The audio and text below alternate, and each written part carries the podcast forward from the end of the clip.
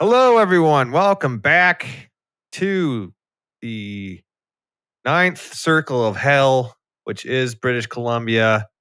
This is the Philosopher's Stone podcast. How you doing, Sam? How are you? Are you cooking alive like we are on the West Coast over here? Mm, it's it's humid, but it's not as it's not as hot as it is out there. Definitely not. It is beyond anything I ever hoped to witness. Yeah. And by that, I mean, I hope to never witness this again because it is absolutely an oppressive, a nonstop oppressive force on your skin. It's nuts. I'm lucky I have AC and I live in a basement suite. I've never been so happy to be like a lower class citizen and live in a basement suite. It is just so nice because, I mean, they keep it cranked in my house to, to cool down the upstairs. So it's like almost too cold in, in my basement. Like I, I'll put on a sweater sometimes at night, but work has been an absolute. I just, it's just not worth the money to me to have to work through this shit. But uh, they did have mercy on us today. We got a half day today. Right around noon is like I start having almost like panic attack levels of overheating. Man, you gotta stay stay hydrated. Oh, dude, it t- there's not enough water in the world to keep you from overheating when it's that hot. There's sidewalks in my city that are just buckling from heat. Really. Isn't that nuts? The sidewalks are breaking. Yeah, The the ground beneath your feet is cracking. That's awesome. Yeah, I know. Like, I don't even know if this house is going to survive this. Hopefully, I mean, it's supposed to come down a bit next week, but I think we're in. Like, I saw this thing. I don't know how accurate it is, but we're in like a almost like a whirlpool of like a heat vortex that is just keeps getting hotter and hotter and hotter. And like the way that it, it's happened, it's like it's primed to just keep getting hotter. So hypothetically it could get so hot that it just incinerates everything. Yeah, just in the one, just in BC and like northwestern states like Washington. Damn. I doubt that. I don't think that website that I saw was like the most credible scientific thing I've ever seen. s- Just based on like the the actual like icons they used and like you know how they make like something seem so bombastic with just like the colors and the and the the uh, the headlines. It's like okay, this seems like this is like borderline on conspiracy right now. Well, yeah, clearly this is HARP. This is the uh high altitude radio relay or whatever that stands for. Right, right, right, right. and uh, they're using it to create a, a heat weather event over uh, north the northwest to convince everybody that global warming is real. But we all know that this is just uh, a government. I can't believe I never thought of that. Yeah, I mean, it's obvious once you realize it. It is obvious. Once you find the right YouTube conspiracy videos, it all becomes very obvious to me. Ex- Everything makes sense all of a sudden. Why is it so hot? Well, obviously, it's a government uh, black ops antenna thing. I'm actually surprised how many people have opted to get the vaccine based on how much conspiracy theory I see flying across my social media. Yeah, seriously. Because we're at like 78% of British Columbians right now are vaccinated at least one dose. I'm getting my first dose tomorrow. Oh, you're getting your first dose tomorrow. Yeah, it's taking me a while. lucky you it really is like there is a weight off your shoulders because i i know that there's like lots of people do get fully recovered but there is a lot of like weird shit that happens to people that have had it Yeah. i don't know how widespread that is these like lingering symptoms and who knows like what what it could have done like what it could do to you later on if you had it when you were young but i It plants a seed. Yeah. guess you could say the same about the vaccine Yeah, good point. Yeah. I mean, the whole idea that it's like, well, we don't know what the long term effects are. Well, it's like, hmm, how long term are we talking? What is this? Like, it puts like a seed in you, and in 30 years, you blow up or something? Like, I mean, I've from what I read, and I've obviously I will remember the things that make me feel not anxious. That if you're going to have an adverse effect from a vaccine, it's usually not like years down the road. It's usually like within weeks. Yeah. And I think the way that these vaccines work, you never get an actual piece of the virus in you. So right. I, I don't know. It's, it, it's a, You and I are not scientists, Sam. We are philosophers, are we not? yeah, we're scientists' daddies. Yeah. Call us daddy, all you scientists out there. or mommy and daddy. Or there- is there a non gendered parent name? a non what gendered parent name? Like a non non non binary parent name? Just parent? Hmm. Like dad is considered male, mom is considered female. I've read they're starting to call them birthing people. Birthing birthers. You mother birther. Yeah, you mother birther. You sicken me. Are you nervous about your vaccine? No, I, I've I- heard stories. I know of one person personally that had a bad reaction to it, and you know him as well. And he ended up in the hospital for a week. But Oh my god. yeah, Can you tell me their name off air? uh, it rhymes with SATA. Oh, okay. Yeah, that makes sense. Activated his shingles. Ah, fuck. So Oh my god. yeah, we all have shingles in us, and I guess this activated his shingles, which caused all sorts of problems. He's doing better now, but he's still like not 100. percent So other than him, everyone I know has been flying colors. No, no problems. Eh, Imagine if he'd gotten the real virus. Holy shit. who knows? It could have been way worse if he got it. Yeah. Yeah, seriously. I will say that if you have things to do the next day, you might want to reschedule them because it was. Uh Canada Day? Excuse me? I, I'm not going to reschedule my colonial celebrations here. Uh, Canada Day's canceled, you bitch. Don't ever think about it again. In fact, if you see anything red, immediately bury it in the ground. Man, they they just had uh like multiple flyovers over Ottawa of like military jets in formation. Like not not 15 minutes ago. Uh, in, as like a Canada Day thing. I don't know if they were prepping for Canada Day or if they were like sneaking this in a couple days early. Weird. I don't know. So I've been seeing a lot of things on social media about cancel Canada Day. Uh, Mm, yeah. because of the the discoveries at the residential schools, Yeah. which I don't have a problem with. If people don't want to celebrate it, You don't, you don't have a problem with the residential schools? You don't have a problem with it? No, that's not what he said. Fuck you. No, I don't have a problem with people wanting to ca- hashtag cancel Canada. If Oh, that's okay, what right, they feel right, is the right thing to do. That's more power to them. The one thing I thought, because a lot of them are like, we don't need to, s- like, you, you wouldn't set off fireworks while someone's having a funeral next door, right? And I'm like, yeah, true enough. Depends who So there's died. like this big push, n- no fireworks, nothing like that. But I don't know if this is being straight up ignorant, but I think that most of the firework sellers are indigenous. Are they not? Are we not like taking a huge piece of profit from them um, yeah, good, good question. Good question. with this movement? That is a good question. I'm thinking that there might be because like uh, all the firework uh, stores I've ever been to in Western Canada are Mm. run by indigenous people. So Yeah. like did anyone is this one of those cases where it's a bunch of white people deciding what the right thing to do is for non-white people again Mm. where in reality they're like no please celebrate we want to fe- we need to we want to make some money from these fireworks i don't know I don't know. I doubt they make that much money from them. Like, but yeah, I mean, maybe, maybe that's an unintended consequence. They don't sell any fireworks. like maybe they don't make like the big big firework show fireworks but like individual fireworks that people would buy most Yeah. of them are buying them from native land Yeah. So I think this probably is gonna this is this whole movement of cancel Canada Day and don't light up fireworks might have a, an unintended negative effect on some of their pockets. Yeah. They, yeah, they need to just rebrand the day. Like, keep the fireworks and everything, but instead of calling, instead of this year, instead of calling it Canada Day th- this year, we rebranded. And, but I guess celebrations aren't appropriate in general. Yeah, celebrations are are it does seem like a weird uh it does seem like it would be weird to celebrate it this year. I'm not gonna dress up in like the colors and have like a huge Canada No, that is awesome themed party, that's for sure. no, I haven't done that in years anyways. no, no, no, no. I do. th- I mean, it was fun to do that back in the day, but uh, yeah, this year, It was fun. Yeah. This year seems a little weird. yeah, I'm still probably gonna. I'll get like White Claw or something like that, like and drink that. Oh, I'm still getting together with some friends and getting drunk. We're just not going to talk about Canada at all. Yeah, yeah. Don't talk about Canada. Yeah, better not to bring it up. Don't even mention it. Yeah. Don't even mention it.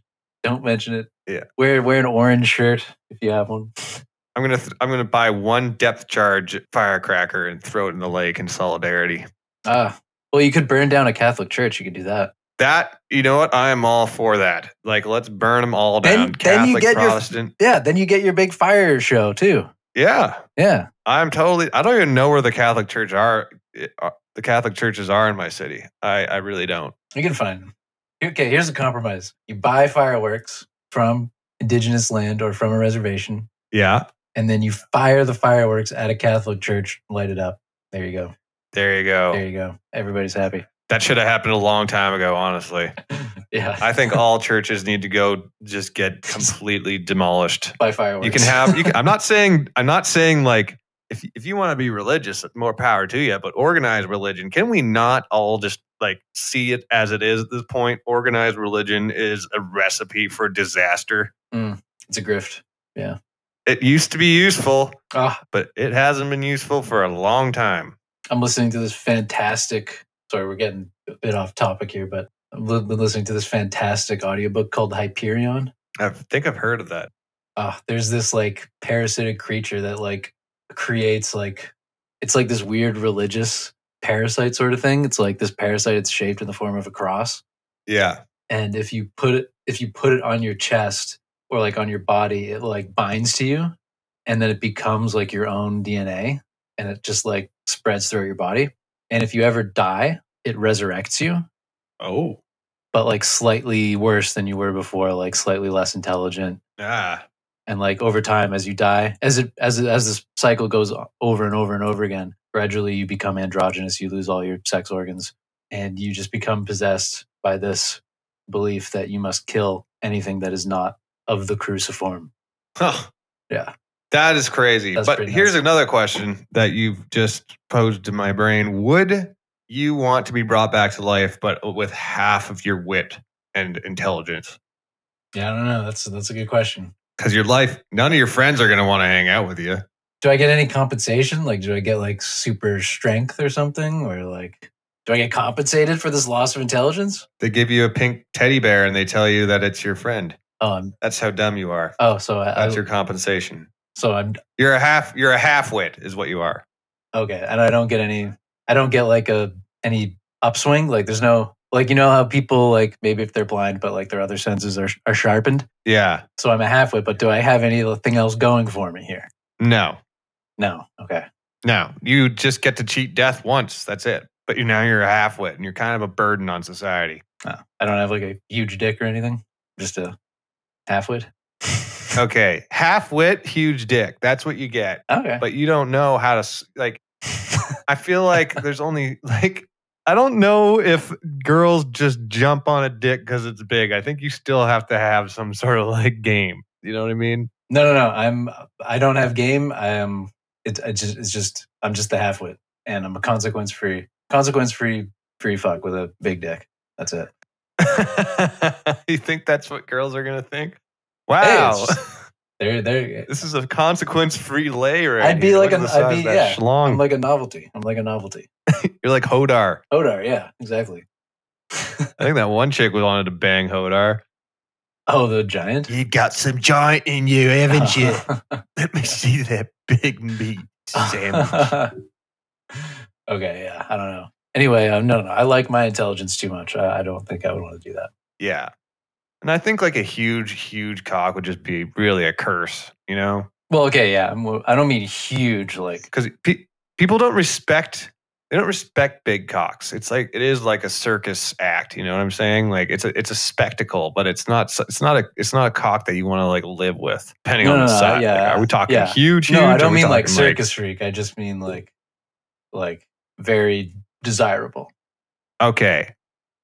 A, a, a cock that puts other cocks. Opt optimum, an optimum. Yeah, the optimal, optimal cock. Okay. The other cocks in the room know which cock is the alpha cock when that cock's swinging, right? Like that's the size. It's not something ab like freakish, but it definitely commands respect. Exactly. Okay, that's pretty good. That's I think that's the sweet zone. But you're a half, but I'm a half whip. Yeah, I don't know. I don't know. Probably not. Probably not.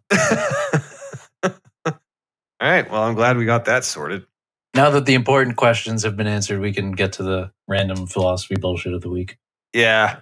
People usually fast forward the philosophy part philosophy part of this podcast, I'm pretty sure. So Yeah, just turn it off after 10 minutes.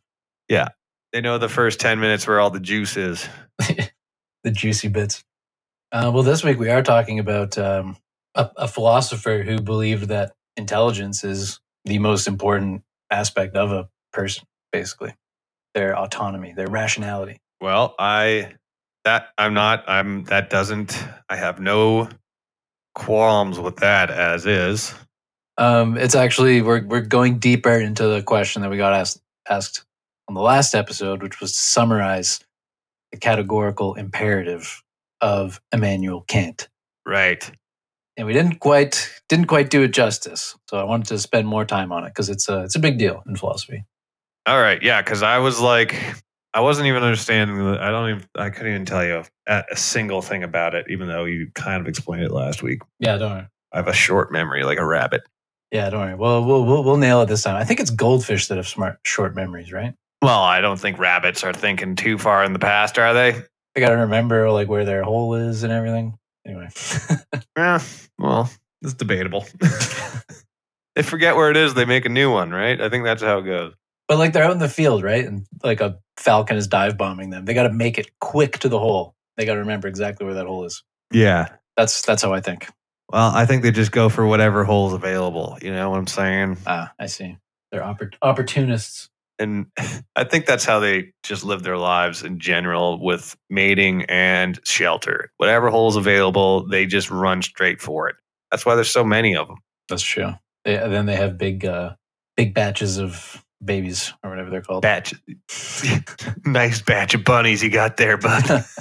Batch of bunnies. I carry my batch of bunnies in a nice basket on the way to Brooklyn. um, go ahead. Let's get into this. Okay. All right. So, um, to understand Immanuel Kant, we have to understand who he was. Uh, I guess you might say who his like arch rival of philosophy or his arch nemesis in philosophy was. Okay. And it's a guy we've met before many times, our good old friend, David Hume, David Hume. David Hume. Oh, I fucking knew it, man. I knew it. the smug, smug face himself. That guy's got rival written all over him. Yeah, he's a cocky bastard. So if you remember, David Hume had all these crazy arguments, right? Because he was this empiricist, and he thought that the only way we can get knowledge is from our senses, right? mm-hmm. So the only way that you come to know anything is like by taking stuff in from your senses. Okay. So, and he thought that this meant that there's a whole bunch of things that we actually don't really know for sure. So, um, for example, the famous example that he would give is the white, the swan, the white swan and the black swan. Okay. So suppose that all your life you've only ever seen white swans. Mm-hmm.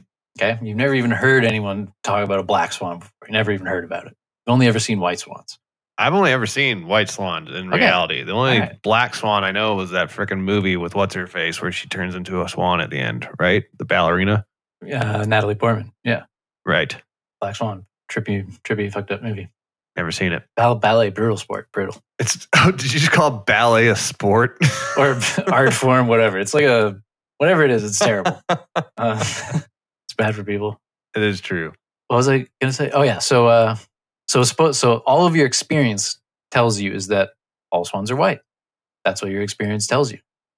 But you cannot deduce from this that all swans are in fact white, because all it will take is for you to see one black swan, and then now you know not all swans are white anymore. Yeah.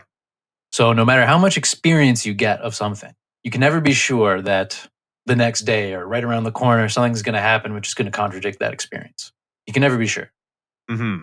So the best you can do is what Hume would call induction. The best you can do is you can talk about probabilities, but you can never get to any certainty that things in the future are always going to be the way that they've been in the past.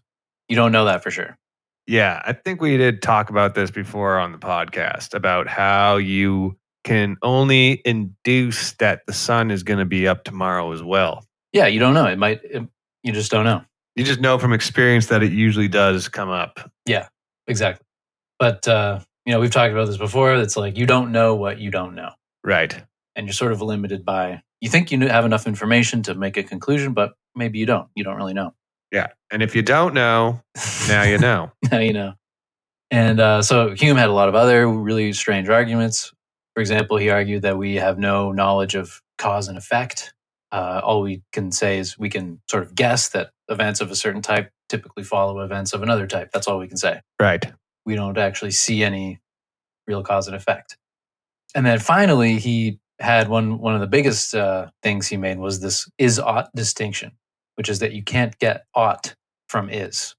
hmm Yeah, we definitely talked about this before one time, but I'm, I'm tr- I can't remember exactly. Yeah, it's good to have a refresher. So he said uh, you can't get ought from is. So if you only get knowledge from your senses, your senses only tell you what is happening, sort of. Right. Your senses don't tell you what ought to be happening. Okay. Would you agree with that? I mean, yes, actually, I would. Yeah. Yeah. Your senses only tell you what the current state is. You can't really, for certain, know what's going to happen. Suppose you see someone punch a little girl and steal her teddy bear and run away. hmm You ought to laugh, but you might not. yeah, yeah. Do your senses tell you what you ought to do in that situation or how you ought to feel? Yeah. um, I think we talked about this again before with about like kicking a dog or something. Okay, well, no, for, forget the dog or whatever. Um, I think I think you're you're you- you're agreeing that your senses just tell you, just show you what is happening. They don't show you what ought to be happening. Yes. And you can deduce what you what happened and how you should feel about that. But you never know if that girl like was a super hyper intelligent girl that had like his his family's uh it's some key to the guy's she was holding his family hostage with a magical item in her purse and she was about to shatter it on the ground which would make all of his family die forever. So he had to punch her out. Oh yeah, his his like loved one, their soul was trapped in the teddy bear. She, Yeah. So he had to punch her out and take, yeah, and take to save his loved ones. And Yeah, she's not exactly. actually a little girl. She's a, a thousand year old spirit from another world that just took over her body. See, we don't know these things when we see him punch her and rob her. yeah, exactly. Um, so yeah, that that was a nice that was a nice example of that. Yeah. So so the consequence of this is that if your senses are only telling you what is and you are only getting knowledge from your senses, then you don't have any knowledge of what ought to be. Well, I got opinions. Right. But you don't like knowledge is something that you know. And when we say knowledge in a philosophical sense, we mean like knowledge in a very high level. Okay. I'm starting to remember why I don't like Hume. Yeah. You don't know the sun's going to come up tomorrow. you don't Well, know. yeah. I guess technically, we no one knows that for sure because it hasn't fucking happened yet. But when he's saying like you don't have knowledge about what ought to be, that means you don't know what right and wrong is. Oh, okay. Because your senses don't tell you what's right and wrong. No, and you only get knowledge from your senses. So where does your knowledge of right and wrong come from? You tell me, Jordan. the Bible comes from the Christian Bible. Do you have any knowledge that God exists? Have you ever seen God with your senses? No, man, that would make it too easy. So then you don't have any knowledge of God. You see, God wants it to be incredibly difficult to believe in Him. That's hi- how He gets off. But how do you know God is God is real in the first place? How do you know what God wants? Even He's never told you what He wants. I thought I already told you. It says it in the Bible. So You didn't see God write the Bible. I don't have to see God write the Bible. It says He did in the Bible, and it also says that the Bible is true. Now you're So- begging the question. Now you're begging the question. What? You're saying that the Bible is God's word because it says because God says He wrote because the Bible says that it's God's word. Yeah. I don't get what the issue is here. The issue is that you can't use as a premise for your conclusion. You can't have your conclusion be a premise in the same argument. Okay, so you're trying to tell me that God lied when he said that he wrote the Bible? No, no, no. I'm saying that you don't know that God wrote the Bible. Uh, y- okay, I, okay, uh, it says it right there, but whatever. Okay, so so that that's That's truly how a lot of religious people will argue. It's insane to me. it says it right there. God wrote it. I don't get what the problem is here. It clearly says it right there. Okay. Anyway, so Kant heard this, and uh, he had the famous quote that he says when he read Hume's arguments. He said it awoke him from his dogmatic slumber. Ah, I think we talked about that in the yeah, context we of, a- definitely, we, of a tattoo above the anus. yes. Yeah, we have a ton of tattoos already on this podcast. My entire back is pretty much taken up now. Yeah. So Kant's whole project is basically to confront Hume's conclusion here that we have no knowledge of right and wrong. hmm Because Kant believed that we definitely do have knowledge about right and wrong.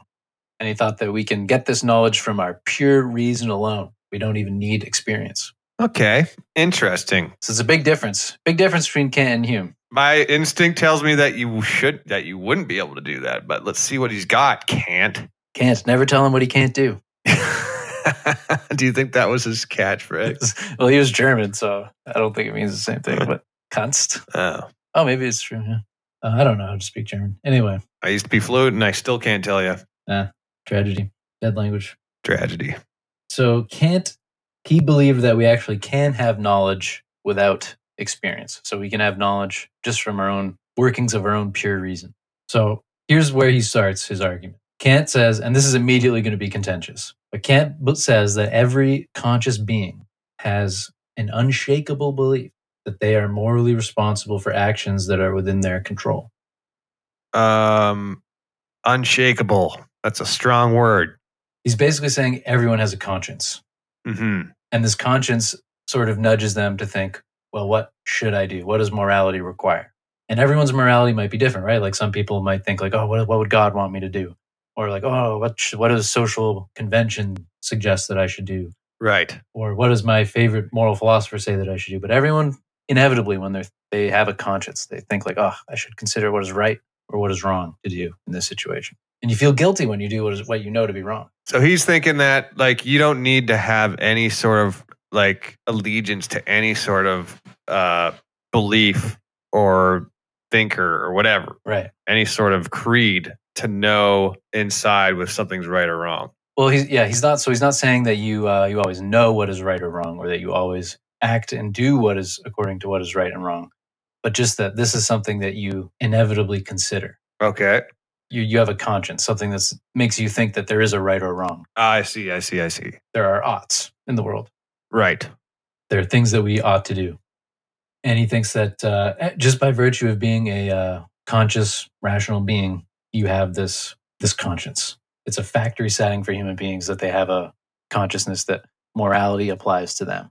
Mm-hmm. Well, yeah, that I would say that goes for most humans. There, there, I'm sure, like if we're talking about psychopaths, we might be wading into a, a world where there is no oughts.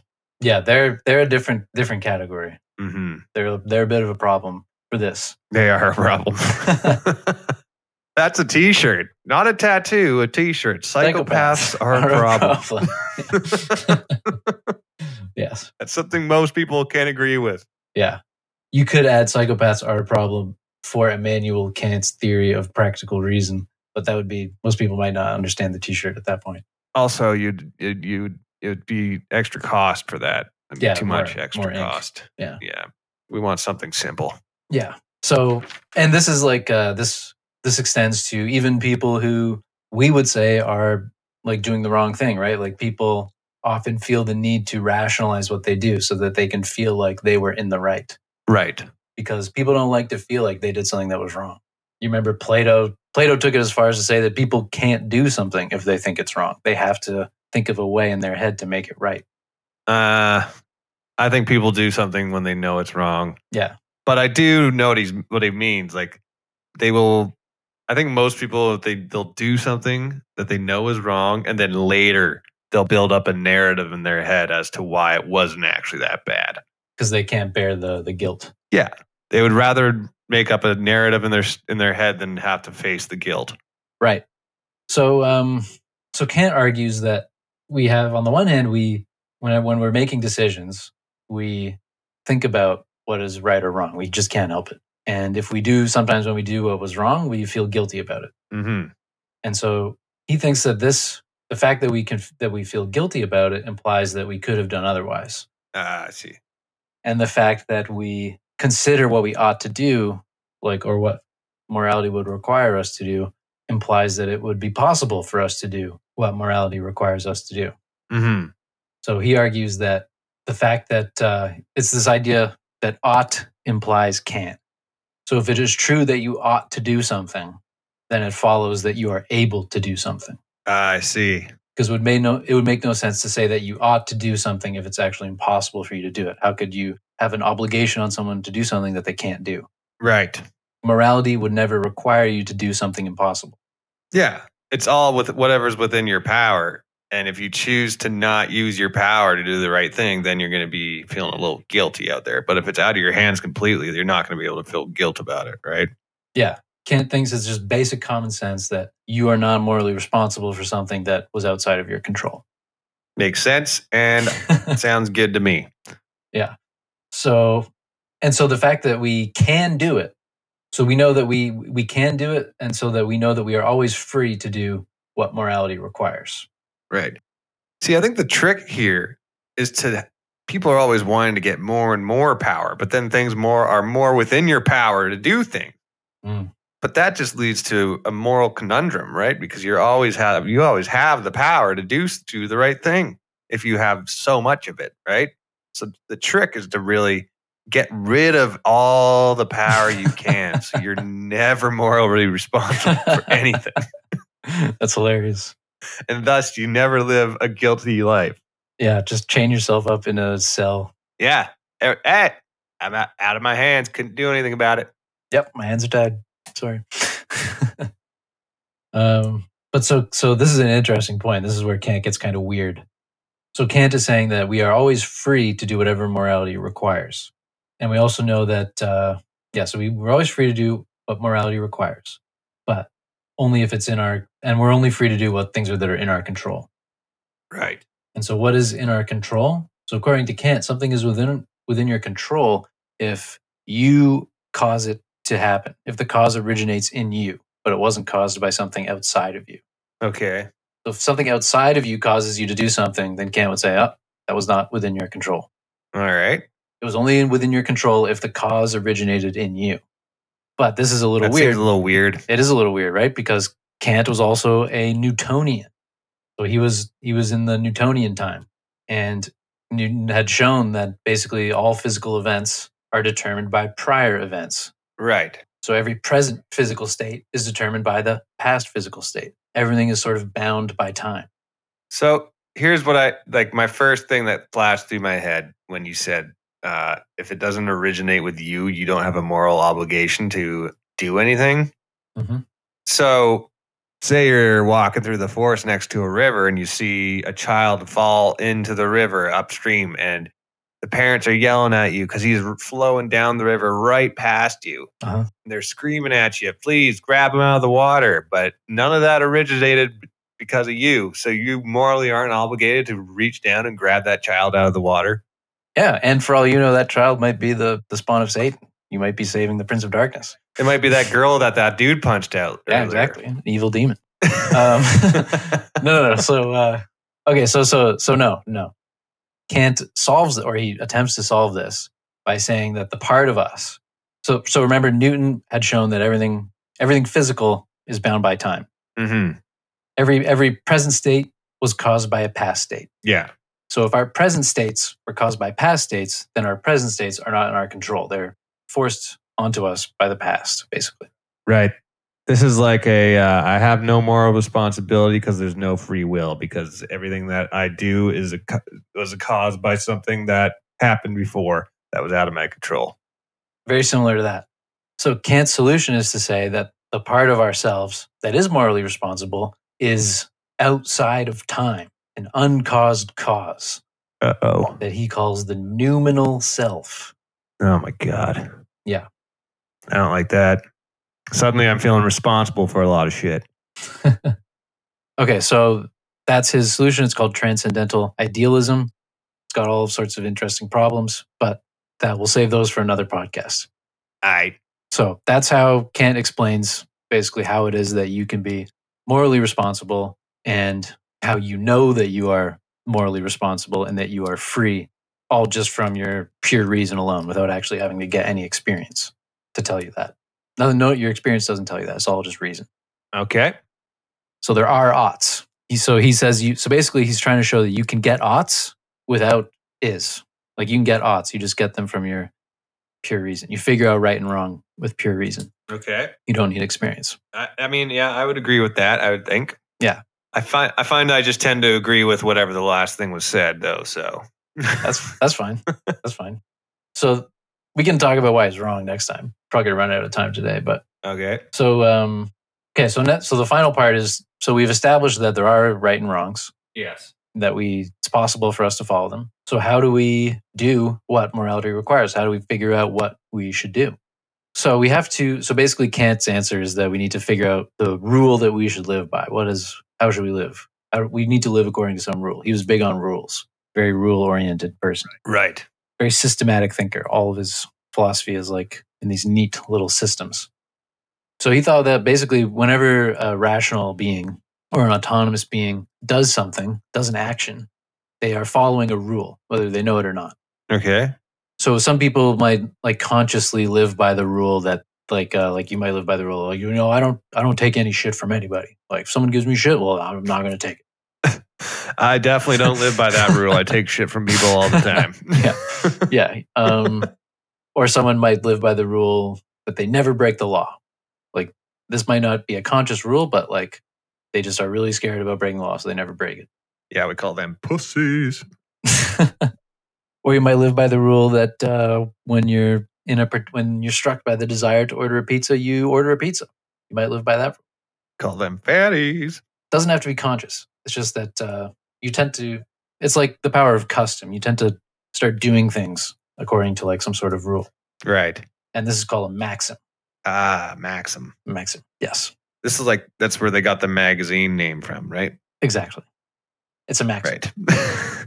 you feel like jerking off? Fucking grab one and go. That's that's the maxim. every time. That's your maxim. that guides your life. Gotta fuck. Why deny yourself the pleasures of the flesh?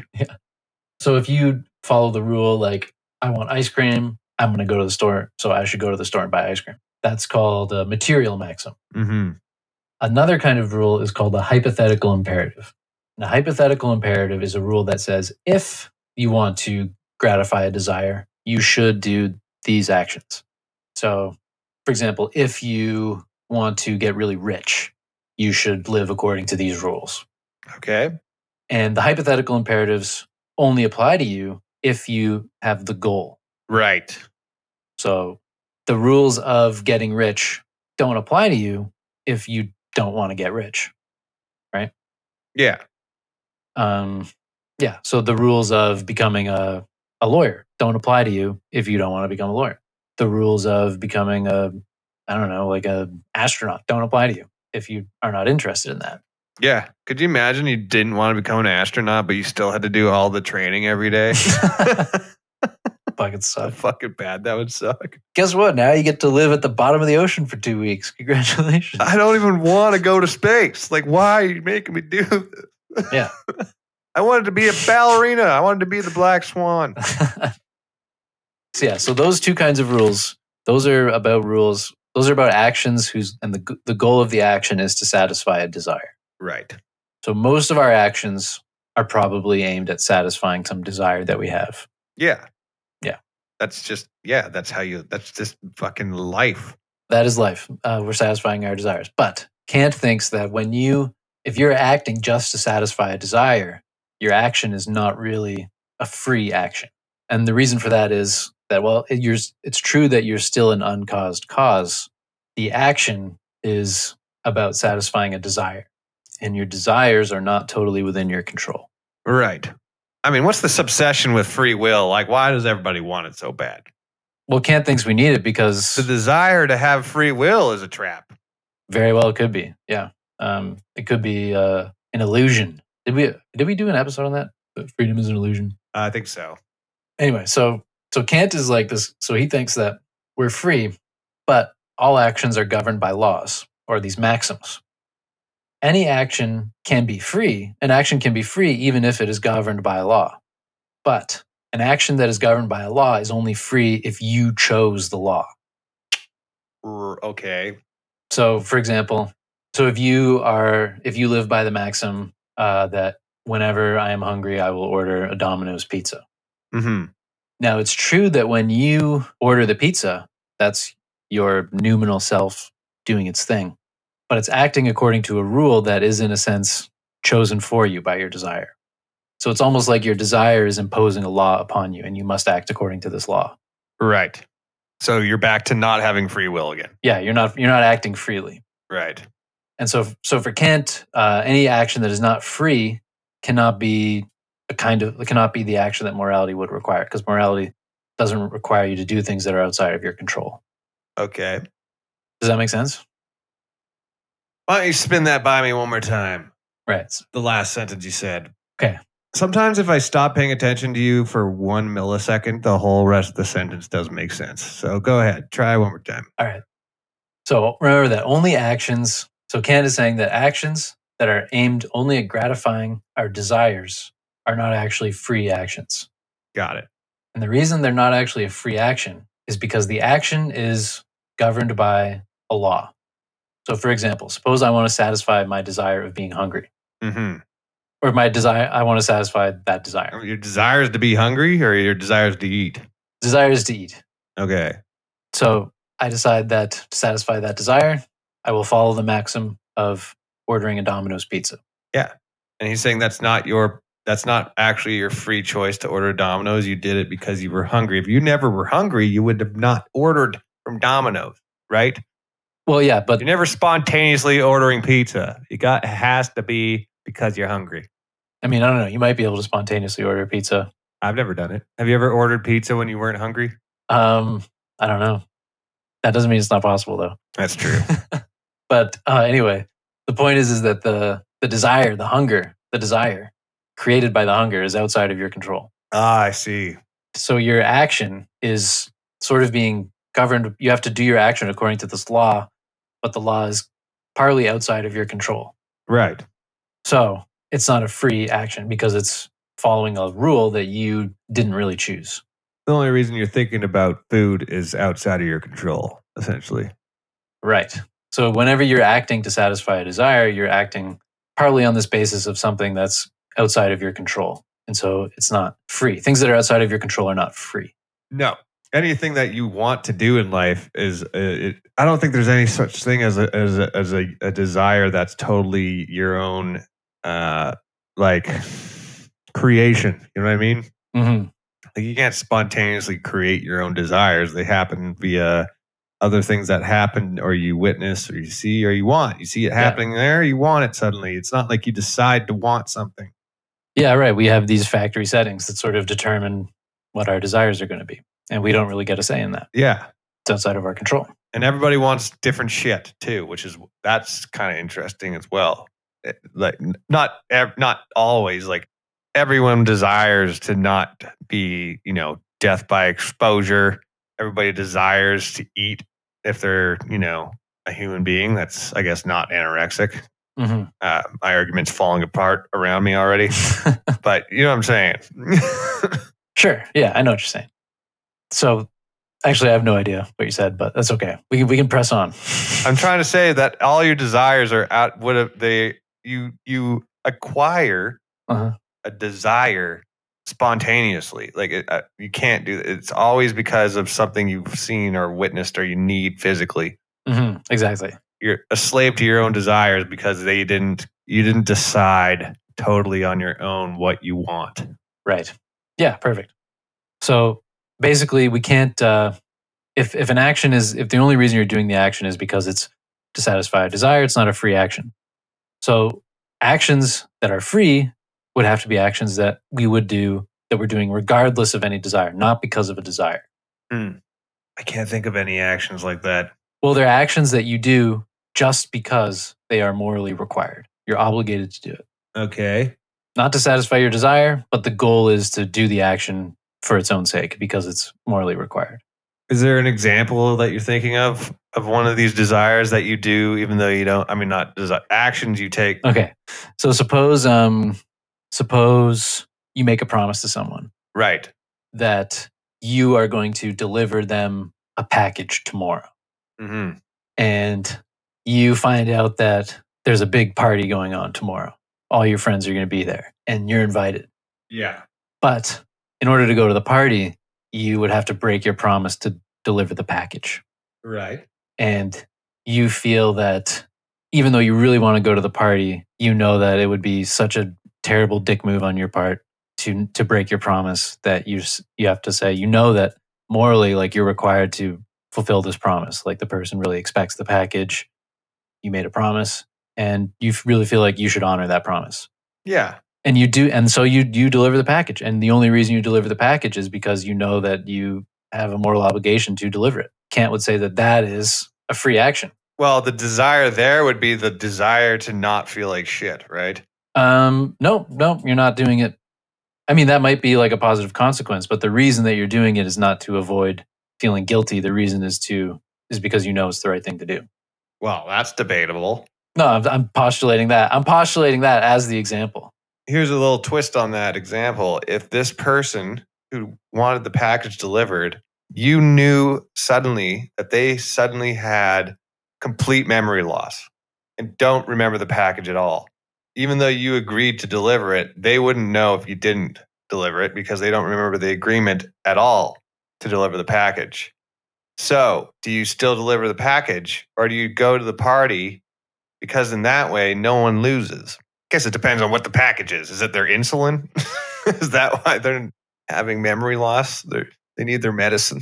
okay here's well here's how kent basically thinks about it and maybe we can show you why he would say no no no you have to keep your promise even if they are mentally disabled Mm-hmm. and the and the reason is that uh, so kant thinks that if you're going you the free actions are categorical imperatives and these are actions that you ought to do regardless of your desires so even if you don't want to do them you you still are obligated to do them Right. so to know if an action is a moral action or not, you have to see if it could be a categorical imperative. And so the test to see whether or not something could be a categorical imperative is whether it is at a bare minimum possible for everyone to do it. Not that it would be good if everyone did it, just if it would be possible for everyone to do it. Okay. So consider the promise thing, right? So in this case, you would be saying, like, look, I want to break a promise and I want to break it and I'm going to break this promise. And that's my maxim is I will break promises when it is convenient for me. Right. Now, is it possible for you to will that everyone in the world universally will follow that rule and that they will break promises when it is convenient to them? What do you mean by is it possible? Okay, so basically what it means Like, is that something you would want? Because the answer is obviously no. You can't just have everyone out there breaking promises. No, the answer is it's not about what you want or what would be good. It's whether or not it's possible. So consider if everyone broke promises whenever it was convenient for them. Would promises have any weight anymore, or would they just become sort of meaningless statements that nobody takes seriously? They would definitely become meaningless, meaningless statements. Right. So then your sort of goal of uh, having this goal that you can break a promise when it can sort of get you something convenient, it's actually going to be impossible to follow that because no one's going to believe your promises anyway. Like it's not going to matter. The whole purpose of the whole point of promises will just sort of evaporate and promises won't mean anything anymore. So it's actually impossible to to will that everyone would do that. And so Ken would say that actually guess what? You're not allowed to break a promise. Yeah. You know what? I've always thought promises were way too promises were way too binding. I think that's I think they should get rid of them anyways. Well, legally, they're not very binding. Okay. Well, I don't remember the last time I made a fucking promise because I don't think that you should put yourself in that situation. But yeah, the world operates by contracts, not promises. yeah, contracts you need. Promises can, you know, we don't need them. Breaking a contract is like, eh, who cares? Whatever, they broke it. Breaking a promise is like, oh, fuck that guy. I think promises are more for your personal social life. Yeah, you need to be careful when you do them because you know that breaking them is uh, is a bad bad thing. That's why I never make them. I never make something, and that way I never break something. That's how I live. Yeah. If you don't make it, you can't break it. Exactly.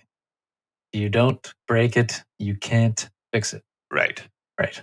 If you don't break it, you don't have to fix it. If you ever make anything, you can't break anything, and thus you never need to fix anything. That's my maxim. If you don't fix it, yeah, if you don't fix it, you can't break it either. It's nice. Well, why don't you guys listening send us your maxims, your personal creeds of how you live life to tpspodcast420 at gmail.com. How about that? How about you do that? Huh? I know some of you out there listening. Send us an email. Anything else to add, Sam? We're about we're about there. We're about at that time. Um, I feel like we've talked about this subject before. We've definitely touched on these. We talked about it a little bit at the end of last last week's episode because we were talking about how No, no, no. I think we I think we covered we I think we talked about like this subject with these same philosophers at, like 30 episodes ago. no, I don't I don't think so. But I might be wrong. Maybe who knows? Whatever. Who cares? We're at episode 40 everybody. Big 40. We're middle-aged podcast now. Um anything else? That's it. I'm done. Okay. That was an interesting one. Yeah. Sometimes these concepts are hard to follow, but that's because I'm stupid. So We didn't even do this is the easy this is this is the easiest stuff in Kant.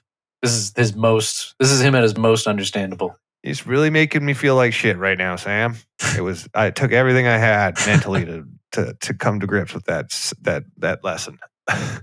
But just you can only act if you could will that your action would be a universal maxim. That's pretty pretty digestible. You say that like that's supposed to be like an easy thing to put into my brain. I yeah, it's pretty tough actually. think I'm too dumb to be on this podcast. But does it is, does it make sense at all? Like Yeah, no, I I I, ge- I get it, and I just did air quotes get it, but I uh, I, I definitely I I feel like we are just skimming the surface on this one. oh, but yeah, by necessity. I mean, people take entire courses on this guy.